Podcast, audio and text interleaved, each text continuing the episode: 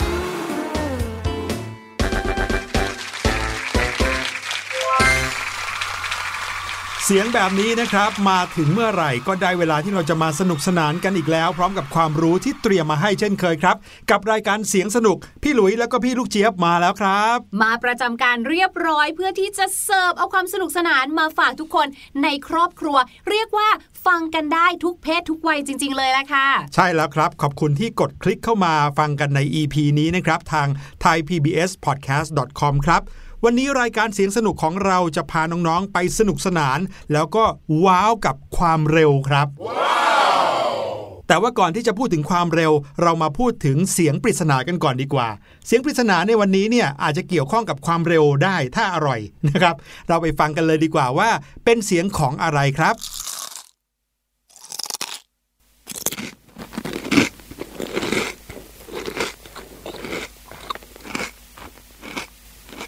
เป็นไงครับฟังแล้วพอจะเดากันออกหรือเปล่าคิดว่าไม่น่าจะยากนะวันนี้คือพี่หลุยส์ใบ้มาให้แล้วว่าเป็นของกินอย่างแน่นอนเลยและเป็นของที่น่าจะกรอบด้วยพี่ลูกเจี๊ยบเดาว่าน่าจะเป็นไก่ทอดอืมของอะไรบ้างที่กรอบแล้วรู้สึกว่าอร่อยขนาดที่เสียงออกมาเป็นแบบนี้เลยลองเดาดูนะครับแต่ว่าตอนนี้ได้เวลาที่จะพาน้องๆไปทึ่งกับความเร็วกันแล้วล่ะครับ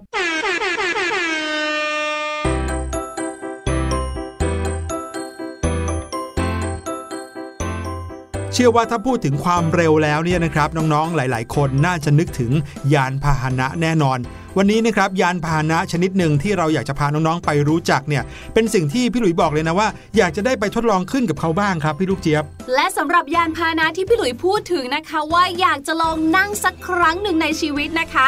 นั่นก็คือรถไฟนั่นเองค่ะ wow!หลายคนฟังแล้วอาจจะรู้สึกงงนะว่ารถไฟเนี่ยมันจะไปเร็วสักแค่ไหนกันเชียวรถไฟที่เราเคยนั่งกันในกรุงเทพหรือว่าในประเทศไทยเนี่ยยังไม่ค่อยเร็วสักเท่าไหร่นะพี่หลุยเนี่ยนะครับตอนสมัยเรียนเมื่อก่อนนี้เคยใช้รถไฟเนี่ยเป็นพาหนะไปกลับบ้านกับมหาวิทยาลัยด้วยนะเป็นรถไฟที่นั่งกันในกรุงเทพเนี่ยแหละแต่ว่านั่งกันแบบชิลๆมากเลยเคยได้ยินไหมครับที่เขาบอกว่าเสียงรถไฟฉึกฉักถึงก็ช่างไม่ถึงก็ช่างแต่ว่าสิ่งที่ได้ก็คือบรรยากาศสองข้างทางสวยงามแล้วก็ดึงดูดมากเลยถ้าอย่างนั้นเนี่ยรถไฟที่เราพาน้องๆมานั่งวันนี้เนี่ยนะคะจะได้เห็นวิวแบบไหนกันเนี่ยเพราะว่าวันนี้ค่ะพี่หลุยและพี่ลูกเจี๊ยบนะคะจะพาน้องๆมาลองนั่งรถไฟที่เร็วที่สุดในโลกเลยล่ะค่ะใช่แล้วครับแล้วก็ไม่ได้มีแค่อันดับเดียวนะครับมีถึงห้าอันดับด้วยกันนะครับรถไฟที่เร็วที่สุดในโลกอยู่ที่ประเทศไหนกันบ้างมาติดตามกันเลยนะครับเริ่มกันที่อันดับห้าก่อนอันดับห้านะครับเป็นรถไฟที่ชื่อว่า ไอ เอส V ประเทศเยอรมนีครับรถไฟ ไอ เอส V เนี่ยเป็นรถไฟระบบล้อครับหรือว่า Conventional Wheel วิ่งด้วยความเร็วสูงสุด สองร้อยห้าสิบสองจุดแปด ไมล์ต่อชั่วโมงครับถ้าคิดเป็นกิโลเมตรต่อชั่วโมงเนี่ยก็คูณ หนึ่งจุดหก เข้าไปน่าจะอยู่ที่ประมาณสี่ร้อยกิโลเมตรต่อชั่วโมงเลยทีเดียวครับไอ เอส วี นี้นะครับเป็นความร่วมมือระหว่างรัฐบาลเยอรมันแล้วก็บริษัทเอกชนแห่งหนึ่งซึ่งดูแลระบบรางรถไฟทั่วเยอรมันเลยนะครับเขาได้รับการพัฒนาให้เป็นโมเดลต้นแบบอันทันสมัยของรถไฟสายด่วนระหว่างเมืองของประเทศเยอรมนีด้วยครับต่อมานะคะจากประเทศเยอรมนีค่ะเราจะนั่งรถไฟอย่างรวดเร็วเลยค่ะมาที่ประเทศจีนค่ะเพราะว่ารถไฟที่เร็วที่สุดในโลกอันดับสี่อยู่ที่ประเทศจีนค่ะรถไฟขบวนนี้นะคะมีชื่อว่า ซี อาร์ เอช สามแปดศูนย์ เอ ค่ะซึ่งเป็นรถไฟหัวกระสุนระบบล้อเหมือนเมื่อกี้นี้เลยเหมือนกับของที่เยอรมนีเลยนะคะและที่สำคัญค่ะเจ้ารถไฟหัวกระสุน ซี อาร์ เอช สามแปดศูนย์ เอ นี้นะคะยังได้รับการบันทึกสถิติเอาไว้ว่ามีความเร็วสูงสุดที่สามร้อยสองไมล์ต่อชั่วโมงหรือถ้าเกิดคิดเป็นหลักกิโลเมตรนะคะก็คือสี่ร้อยแปดสิบสามกิโลเมตรต่อชั่วโมงโดยประมาณค่ะ mm-hmm. แต่ว่าความเร็วที่ให้บริการจริงในแต่ละวันเนี่ยนะคะก็จะมีค่าเฉลี่ยลดลงมาหน่อยค่ะอยู่ที่หนึ่งร้อยแปดสิบหกไมล์ต่อชั่วโมงหรือถ้าพูดง่ายๆก็คือครึ่งหนึ่งนั่นเองค่ะ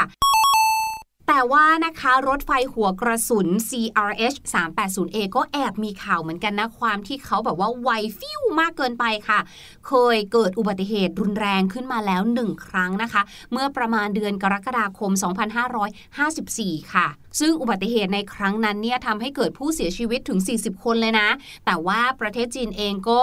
ยังคงถือว่าเป็นผู้นำทางด้านการพัฒนาระบบรถไฟความเร็วสูงอยู่ดีค่ะครับผมมาที่รถไฟเร็วที่สุดในโลกเป็นอันดับสามนะครับก็ยังอยู่ที่ประเทศจีนอยู่ชื่อว่า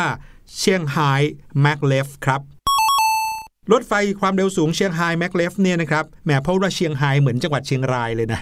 แต่จริงๆก็คือเซี่ยงไฮ้นั่นเองนะครับใช่เซี่ยงไฮ้มีความเร็วสูงสุดอยู่ที่สามร้อยสิบเอ็ดไมล์ต่อชั่วโมงเร็วกว่าอันเมื่อกี้นิดหนึ่งก็ประมาณสี่ร้อยสามสิบกิโลเมตรต่อชั่วโมงครับคราวนี้ไม่ใช่รถไฟระบบล้อแล้วแต่เป็นรถไฟพลังแม่เหล็กครับ wow! รถไฟพลังแม่เหล็กคืออะไรก็คือตัวรถไฟเนี่ยเขาจะไม่ได้มีล้อที่เกาะกับรางเลยนะแต่เวลาวิ่งเนี่ยเขาจะลอยขึ้นจากรางนิดนึงคือวิ่งไปโดยที่ไม่ได้มีอะไรสัมผัสกับรางเลยแต่ว่าใช้แรงดันแม่เหล็กอ่อนๆเนี่ยนะครับเป็นตัวที่ทำให้เขาเลื่อนไปข้างหน้าหรือว่าเคลื่อนที่ไปข้างหน้าโดยไม่มีแรงเสียดทานนะครับรถไฟชางไฮแม็กเลฟนี่นะครับให้บริการบนเส้นทางสั้นๆจากสนามบินนานาชาติเซี่ยงไฮ้ผู่ตงไปยังฝั่งตะวันตกของเขตผู่ตงครับโดยที่ไม่มีหยุดระหว่างทางเลยใช้เวลาเพียงแค่แปดนาทีเท่านั้นเองครับใช้ความเร็วเฉลี่ยอยู่ที่ประมาณสามร้อยยี่สิบกิโลเมตรต่อชั่วโมงค่าใช้จ่ายของระบบนี้นะครับยังถือว่าสูงอยู่ครับเนื่องจากว่าเขาไม่ใช่ระบบล้อแล้วเป็นระบบของแม่เหล็กก็เลยทำให้ค่าใช้จ่ายยังสูงแต่เขาก็มุ่งมั่นตั้งใจที่จะทำให้ระบบรถไฟระบบนี้เป็นระบบรถไฟที่เร็วที่สุดในโลกให้ได้เลย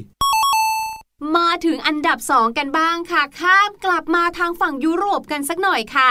มาที่ประเทศฝรั่งเศสค่ะมาดูรถไฟระบบล้อที่ชื่อว่า ที จี วี พี โอ เอส ค่ะซึ่งได้รับชื่อเสียงได้รับการขนานนามว่าเป็นเพชรเม็ดงามแห่งการรถไฟของฝรั่งเศสเลยนะคะโดยเขาเนี่ยนะคะจะวิ่งในเส้นทางปารีสฝรั่งเศสเขตตะวันออกแล้วก็ไปเยอรมันตอนใต้ค่ะวิ่งอยู่สามเส้นนี้นะคะวิ่งด้วยความเร็วสูงสุดเหลือเกินค่ะอยู่ที่สามร้อยห้าสิบเจ็ดไมล์ต่อชั่วโมงค่ะหรือถ้านับเป็นกิโลเมตรนะคะก็คือห้าร้อยเจ็ดสิบเอ็ดกิโลเมตรต่อชั่วโมง oh. เรียกได้ว่าหลับไปงีบสักห้านาทีอาจจะถึงไปเลยนะคะเป็นหนึ่งในการพัฒนาล่าสุดแห่งประวัติศาสตร์อันยาวนานของรถไฟหัวกระสุนประเทศฝรั่งเศสนับตั้งแต่ปลายยุคเจ็ดสิบเลยด้วยนะคะแล้วก็ถ้าจำไม่ผิดนะคะก็คือเจ้า ที จี วี พี โอ เอส เนี่ยเคยขึ้นเป็นอันดับหนึ่งมาแล้วก็คือเป็นรถไฟที่เร็วที่สุดในโลกมาแล้วด้วยเหมือนกันใช่ครับแต่ว่าเจ้า ที จี วี นี้ก็ถูกโค่นล้มสถิตินะครับด้วยรถไฟที่เร็วที่สุดในโลกในปัจจุบันนะครับของประเทศญี่ปุ่นครับแหมถ้าพูดถึงประเทศญี่ปุ่นแล้วเทคโนโลยีเรื่องนี้ไม่แพ้ใครเลยจริงๆครับรถไฟที่เร็วที่สุดในโลกอันดับหนึ่งนะครับมีชื่อว่า เจ อาร์ Maglev เอ็ม แอล เอ็กซ์ ศูนย์หนึ่ง ประเทศญี่ปุ่นครับดูจากหน้าตาของรถไฟชนิดนี้แล้วนะบอกได้เลยว่าสมควรแล้วที่จะเป็นรถที่เร็วที่สุดในโลกจริงๆเพราะว่าเขาทำหัวขบวนรถไฟนี่นะครับเป็นแหลมๆเลยเหมือนกับพร้อมที่จะพุ่งไปข้างหน้าเป็นรถไฟพลังแม่เหล็กครับถือเป็นผู้บุกเบิกด้านการให้บริการรถไฟความเร็วสูงซึ่งบริษัทนี้นะครับชื่อว่า เจ อาร์ Central เป็นเจ้าของกิจการรถไฟของญี่ปุ่นได้ทำการวิจัยอย่างต่อเนื่องมาเป็นเวลาหลายสิบปีในการพัฒนารถไฟระบบพลังแม่เหล็กนะครับอย่างที่บอกว่ารถไฟระบบพลังแม่เหล็กเนี่ยเขาจะไม่มีแรงเสียดสีแรงเสียดทานของล้อกับรางเลยแต่เขาจะลอยขึ้นจากพื้นนิดนึงแล้วเขาก็เลื่อนไปข้างหน้าด้วยพลังแม่เหล็กถ้าน้องๆเคยดูภาพยนตร์เรื่องBlack Panther ก็จะเห็นว่าในเหมืองที่ขุดแร่ของในประเทศวากันดาเนี่ยเขาจะมีรถไฟชนิดนี้อยู่ใช้พลังแม่เหล็กทำให้มันเคลื่อนไปข้างหน้าได้เร็วมากๆเลยครับ wow! ความเร็วสูงสุดของรถไฟของญี่ปุ่นนี้นะครับมีความเร็วสูงสุดถึงสามร้อยหกสิบเอ็ดไมล์ต่อชั่วโมงนะครับหรือถ้าเทียบแล้วเนี่ยก็จะประมาณหกร้อยสามกิโลเมตรต่อชั่วโมงครับ mm-hmm. ถือเป็นอันดับหนึ่งของรถไฟที่เร็วที่สุดในโลกในปัจจุบันนี้ครับแล้วไหนๆนะคะเราเนี่ยก็พูดถึงเรื่องของความเร็วแล้วใช่ไหมพี่ลูกเจี๊ยบกับพี่หลุยเนี่ยนะก็เลยอยากจะขยายขึ้นอีกค่ะว่าอุ๊ย แล้วถ้าเกิดไม่ใช่รถไฟล่ะเป็นอย่างอื่นบ้างนะคะมีอะไรบ้างที่ได้รับการบันทึกเป็นสถิติเลยว่าเนี่ยแหละเร็วที่สุดในโลกแล้วจะเร็วแค่ไหนอ่าวันนี้เราทั้งสองคนจะพาน้องๆไปค้นหาคำตอบนี้กันครับมาเริ่มกันที่เรื่องราวของวิชาการก่อนดีกว่านะครับถึงแม้ว่าสิ่งนี้จะเป็นสิ่งที่ยังไม่ได้ค้นพบอย่างเป็นทางการแต่ก็ได้รับการบันทึกเป็นสถิติเอาไว้ว่าเร็วที่สุดในโลกจริงๆแล้วยิ่งกว่าในโลกอีกนะพี่หลุยว่าน่าจะในเอกภพนี้เลยก็ว่าได้นะครับเท่าที่มนุษย์เคยจินตนาการว่ามีจริงนั่นก็คืออนุภาคชนิดหนึ่งที่มีชื่อว่าแทคิออนครับเป็นอนุภาคชนิดหนึ่งที่เขาเชื่อว่ามีความเร็วกว่าแสงอีกครับเพราะว่าความเร็วที่น้อยที่สุดของแทคิออนนั้นเท่ากับความเร็วแสงครับโอ้โหอย่างที่บอกให้ฟังเมื่อกี้นี้ครับว่าเจ้าแทคิออนนั้นยังไม่มีการค้นพบอย่างเป็นทางการแต่ว่าชื่อแทคิออนนั้นถูกตั้งชื่อโดยคุณเจอรัลด์ ฟินเบิร์กซึ่งคำว่าแทคิออนนั้นมาจากศัพท์ภาษากรีกที่แปลว่าความเร็วแล้วก็ทฤษฎีเบื้องต้นของแทคิออนนั้นนะครับก็คือความเร็วของมันจะเพิ่มขึ้นเมื่อมันเสียพลังงานโหปกติแล้วเนี่ยถ้าคนเราเสียพลังงานความเร็วจะยิ่งลดลงนะแต่นี่ความเร็วยิ่งเพิ่มขึ้นเรื่อยๆเมื่อมันยิ่งเสียพลังงานไปเรื่อยๆ wow! ความเร็วที่น้อยที่สุดของแทคิออนนั้นก็คือความเร็วแสงครับแปลว่ามันยังเร็วได้มากกว่าแสงอีกนั่นก็เลยทำให้น้องแสงค่ะถูกลดอันดับลงมาเลยกลายเป็นสิ่งที่เร็วที่สุดที่ได้มีการบันทึกแทนค่ะเพราะว่าเจอแทคิออนไปแล้วเรียบร้อยนะคะสิ่งที่เร็วที่สุดในเอกภพที่ได้มีการบันทึกค่ะอย่างที่บอกก็คือแสงค่ะโดยถ้าเราพูดถึงในสุญญากาศนะแสงเนี่ยจะมีความเร็วถึงโอ้โห สองแสนเก้าหมื่นเก้าพันเจ็ดร้อยเก้าสิบสองจุดสี่ห้าแปด กิโลเมตรต่อต่ออะไรรู้ไหมต่อวินาที My God ถ้าเกิดว่าเราเคลื่อนที่ด้วยความเร็วขนาดนี้วันนึงเราคงทำอะไรได้เยอะแยะมากมายเลยนะเนี่ยใช่ครับดังนั้นค่ะถ้าเกิดว่าเราเนี่ยนะเอาความเร็วนี้ค่ะมาเปรียบเทียบกับมนุษย์เราค่ะเขาบอกว่าถ้าเราเคลื่อนที่ด้วยความเร็วนี้นะคะรอบเส้นศูนย์สูตรเราจะเดินทางหมุนรอบโลกได้ถึงเจ็ดครั้งต่อวินาทีโอ้โหต่อวินาทีเลยนะ wow!ต่อมามาถึงวัตถุที่เร็วที่สุดที่มนุษย์สร้างขึ้นบ้างครับโอ้โหมนุษย์เราเนี่ยยังไม่เคยเคลื่อนที่เองด้วยความเร็วขนาดนี้แต่เขาก็สามารถที่จะสร้างสิ่งที่เร็วขนาดนี้ได้สิ่งนั้นก็คือยานสำรวจอวกาศ NASA Helios ทู ครับยานสำรวจอวกาศนี้มีความเร็วสูงสุดถึง สองแสนห้าหมื่นสองพันเจ็ดร้อยเก้าสิบสาม กิโลเมตรต่อชั่วโมงครับอันนี้เป็นวัตถุที่เร็วที่สุดที่มนุษย์สร้างขึ้นนะครับแต่ว่ายังตามหลังความเร็วแสงอยู่หลายร้อยหลายพันเท่าเลยทีเดียวครับมาที่ยานพาหนะที่เร็วที่สุดที่มีมนุษย์ควบคุมก็คือมีมนุษย์นั่งไปด้วยนะนั่นก็คือยานอพอลโลสิบค่ะที่สามารถทำความเร็วได้ถึง สามหมื่นเก้าพันแปดร้อยเก้าสิบเจ็ด กิโลเมตรต่อชั่วโมงค่ะโครงการอพอลโลสิบนะคะเป็นโครงการแบบที่มีนักบินค่ะเรียกว่าเป็นอันดับที่สี่ของโครงการอพอลโลของสหรัฐอเมริกานะคะในระหว่างการเดินทางกลับจากดวงจันทร์ในวันที่ยี่สิบหกพฤษภาคมหนึ่งพันเก้าร้อยหกสิบเก้าเนี่ยยานอพอลโลสามารถทำความเร็วได้สูงสุดถึง สามหมื่นเก้าพันแปดร้อยเก้าสิบเจ็ด กิโลเมตรต่อชั่วโมงอย่างที่บอกไปเลยค่ะ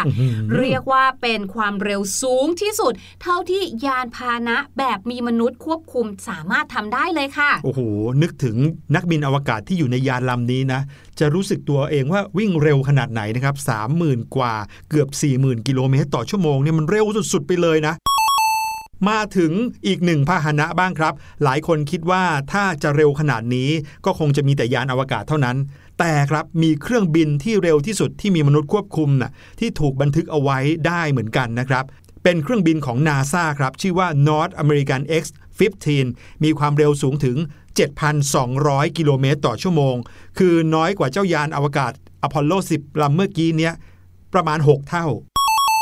เขาเป็นเครื่องบินพลังจรวดครับที่เป็นส่วนหนึ่งในการทดลอง X-Plane ของ NASA ร่วมกันกับกองทัพอากาศสหรัฐอเมริกาเครื่องบินลำนี้นะครับบินไปได้ถึงขอบอวกาศเลยนะแล้วก็มีระยะทางมากกว่าหนึ่งร้อยกิโลเมตรจากพื้นโลกแล้วก็มีการบันทึกสถิติในเดือนตุลาคมปีหนึ่งพันเก้าร้อยหกสิบเจ็ดว่าเป็นเครื่องบินที่เร็วที่สุดเท่าที่เคยมีมนุษย์ควบคุมคือความเร็วสูงถึง เจ็ดพันสองร้อย กิโลเมตรต่อชั่วโมงครับ คราวนี้ค่ะเรามาดูอะไรที่อิสระกว่านั้นดีกว่าก่อนหน้านี้เนี่ยมีแต่เครื่องจักรยานพาหนะใช่ไหมคราวนี้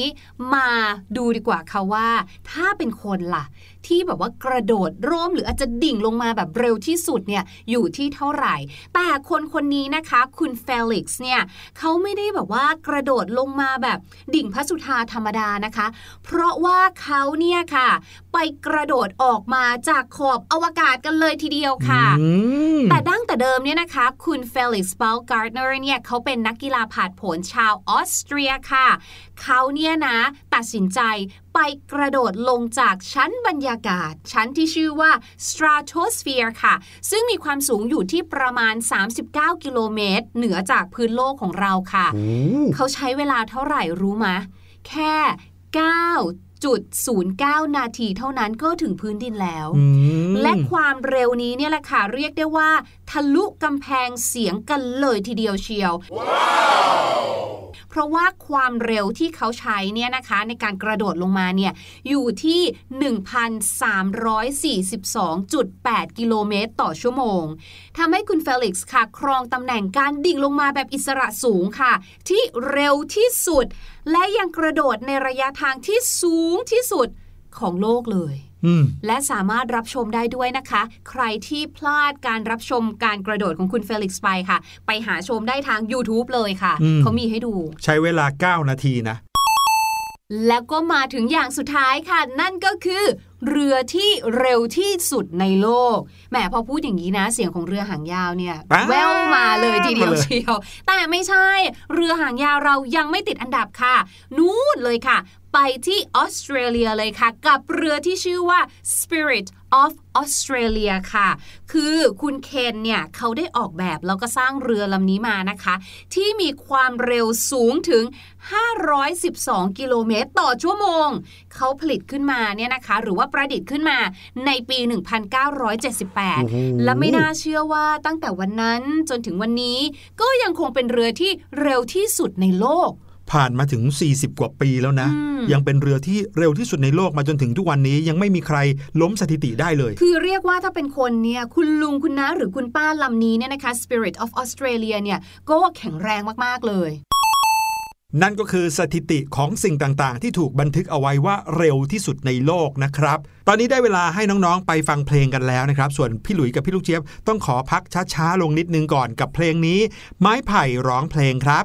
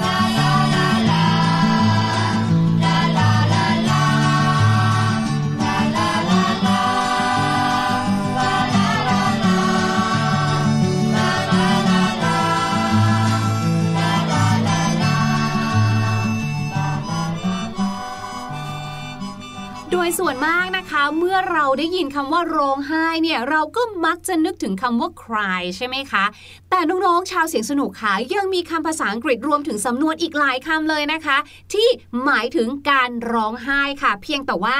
ตอนที่เราเลือกใช้เนี่ยอาจจะต้องระวังเหมือนกันเพราะว่าคำบางคำหรือบางสำนวนเนี่ยนะมันก็พูดถึงระดับการร้องไห้ที่แตกต่างกันไปร้องไห้เบาๆไปจนถึงร้องไห้สะอึกสะอื้นหรือบางทีป้าร้องไห้โฮอะไรแบบนี้ค่ะดังนั้นค่ะวันนี้นะคะพี่ลูกเจี๊ยบก็เลยอยากจะเอาเรื่องราวของการร้องไห้ในแต่ละระดับมาฝากกันค่ะมาที่อันแรกเลยนะคะกับสำนวนวลีอันนี้ค่ะ shed tears คำว่า shed ไม่ได้หมายถึงเช็ดน้ำตานะคะ shed tears S H E D shed นะคะเว้นวรรคค่ะ T E A R S tears คำว่า tears เนี่ยนะคะอย่าลืมเติม s ด้วยนะเพราะว่าเวลาที่เราร้องไห้นั้นน้ำตามันมากกว่าหนึ่งหยดนะคะ shed tears หมายถึงการหลั่งน้ำตานั่นเองค่ะซึ่งอาจจะหมายถึงการหลั่งน้ำตาทั้งความสุขหรือความทุกข์ก็ได้อย่างงานแต่งงานอย่างเงี้ยค่ะหลายๆคนรวมไปถึงคุณพ่อคุณแม่ก็มักจะ shed tears at her daughter's wedding นะคะคุณแม่เนี่ยมีการแบบว่าหลั่งน้ำตาออกมาในงานแต่งงานของลูกสาวตัวเองที่เต็มไปด้วยความปลาบปลื้มยินดีแบบนี้เป็นต้นนะคะสำนวนที่สองที่หมายถึงการร้องห่มร้องไห้นะคะและการร้องไห้อันนี้เนี่ยเป็นการร้องไห้สะอึกสะอื้นแล้วก็มักจะใช้แบบสำหรับเรื่องที่เราเสียใจเศร้าสะเทือนใจด้วยคำนั้นคือคำว่า sob นั่นเองค่ะsob sob นะคะหมายถึงการร้องไห้สะอึกสะอื้นยกตัวอย่างเช่นค่ะพี่ลูกเจี๊ยบเนี่ยอาจจะได้ยินเสียงอะไรแล้วก็น่ากลัวเอ๊ะผีหลอกหรืออะไรปรากฏว่าเป็นน้องสาวค่ะไปนั่งร้องไห้สะอึกสะอื้นอยู่ในห้องนอน I found my sister sobbing in the bedroomและทั้งหมดนี้นะคะก็คือคำศัพท์และสำนวนที่พูดถึงลักษณะของการร้องไห้ในแบบต่างๆกันจริงๆในภาษาอังกฤษยังมีอีกเยอะแยะมากมายเลยนะคะไว้วันไหนคะโอกาสดีๆพี่ลูกเจี๊ยบจะมาเล่าเพิ่มเติมอย่างแน่นอนค่ะเอาละครับตอนนี้ได้เวลาที่เราจะมาเฉลยเสียงปริศนากันแล้วละครับไปลองฟังกันอีกสักทีครับ